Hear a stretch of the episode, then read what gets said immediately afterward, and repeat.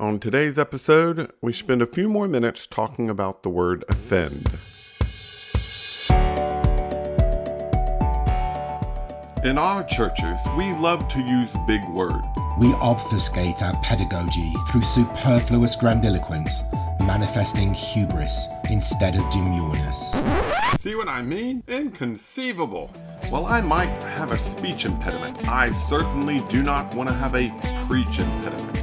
These get in the way of God's message reaching our hearts and minds. Let's dig through those big words and learn something incredible.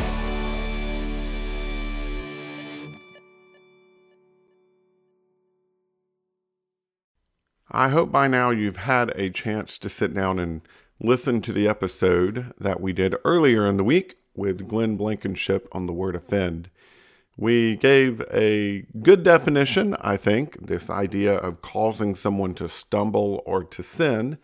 And then we talked about also the typical way we use that word, which is to hurt someone's feelings or to make someone angry and that we need to be careful not to do either one of those. That when the Bible talks about being offended, it is talking about bringing someone to sin.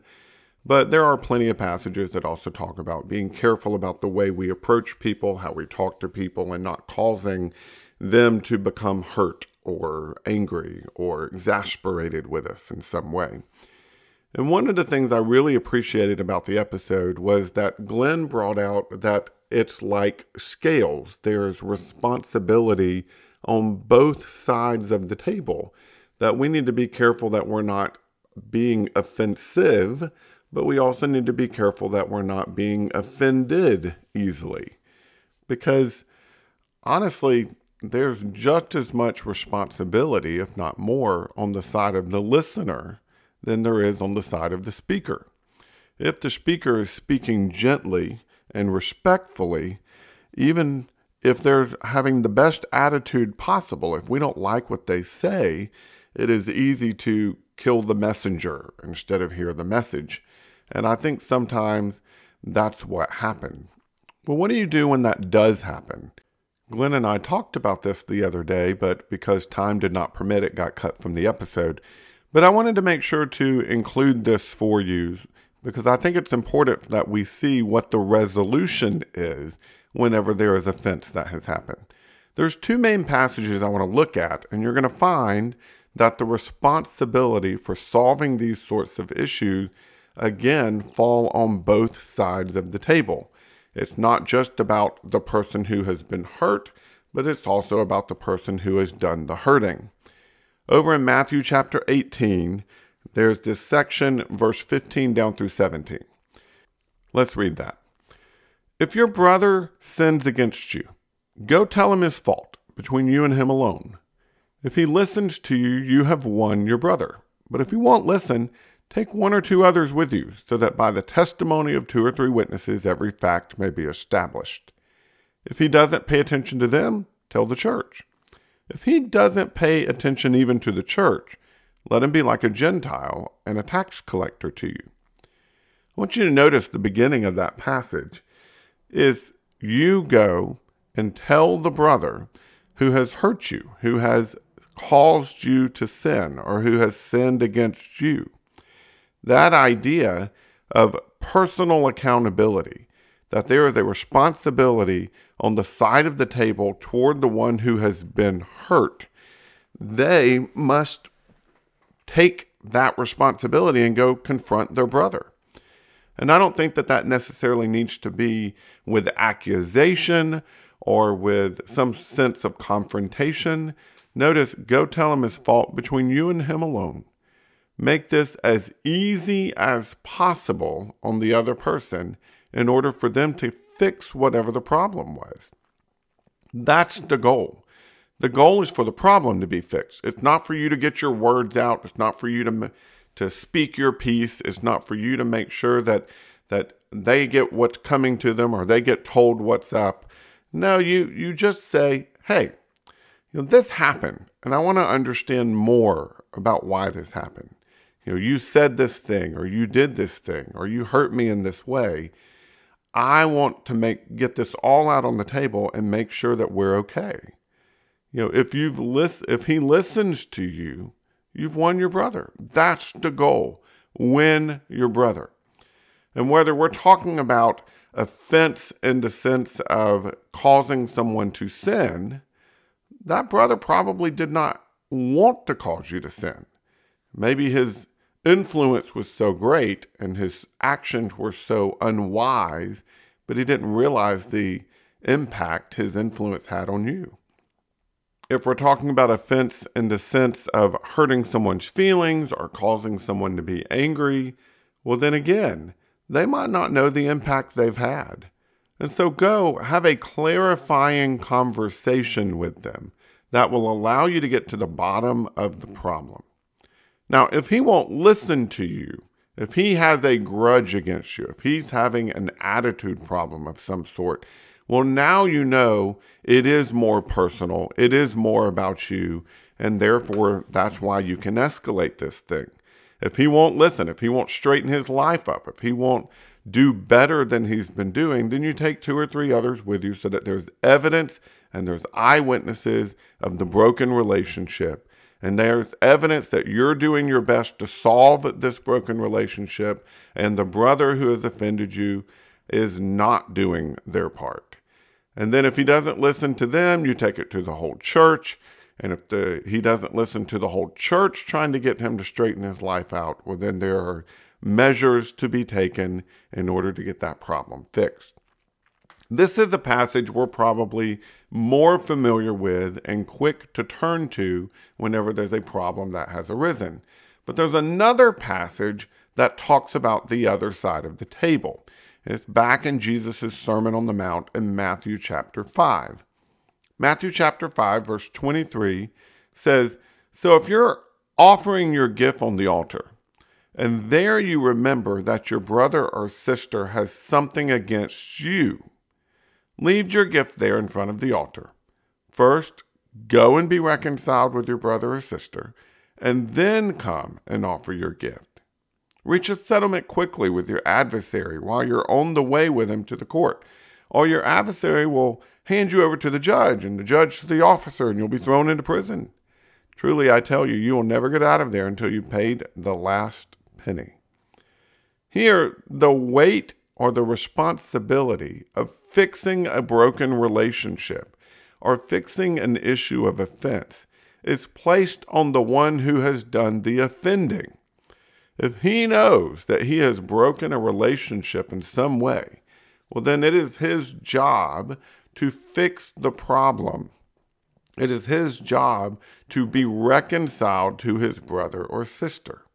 It's his job to make sure that he fixes the relationship on earth before he continues devoting himself in worship to the relationship he has with God in heaven. That is an odd concept to us to put that relationship on earth to such priority instead of just continuing to worship God. But it is in keeping with so many other passages of Scripture. John spends a lot of time talking about this over in his first epistle. He says there in verse chapter 3 verse 10, this is how God's children and the devil's children become obvious. Whoever does not do what is right is not of God, especially the one who does not love his brother or sister. And so here you've got two parts to righteousness. It's not just about making right decisions, about morality and behavior, but it's also about making right decisions regarding relationships that you share with your brother. Chapter 4 of that same letter spends a lot of time talking about our relationship with our brethren and how important that relationship is. I don't know that the language gets any stronger than what he says in chapter 4, verse 20 and 21. If anyone says, I love God, and yet hates his brother or sister, he is a liar. For the person who does not love his brother or sister, whom he has seen, cannot love God, whom he has not seen. And we have this command from him the one who loves God must also love his brother and sister. So here we've got this concept laid out for us that we must love our brother and sister. We must be reconciled in those relationships. We must develop the relationships we have on earth just as much as we develop the relationship we have in heaven. Well, if we're going around defending people, talking in ugly ways, saying things that are um, maybe just too blunt or without passion or compassion for others, if we're talking in ways that we know are going to be offensive, and we do this a lot when it comes to politics or when it comes to social media or when it comes to our personal views on social issues. And we will have this attitude of, you know what? I don't care what they think. If they don't like what I have to say, they don't have to listen to it. Or we'll make comments like, well, I love them, but I don't have to like them. I really just can't stand brother so and so or sister so and so. Well, those kind of statements betray a lack of love for brother or sister.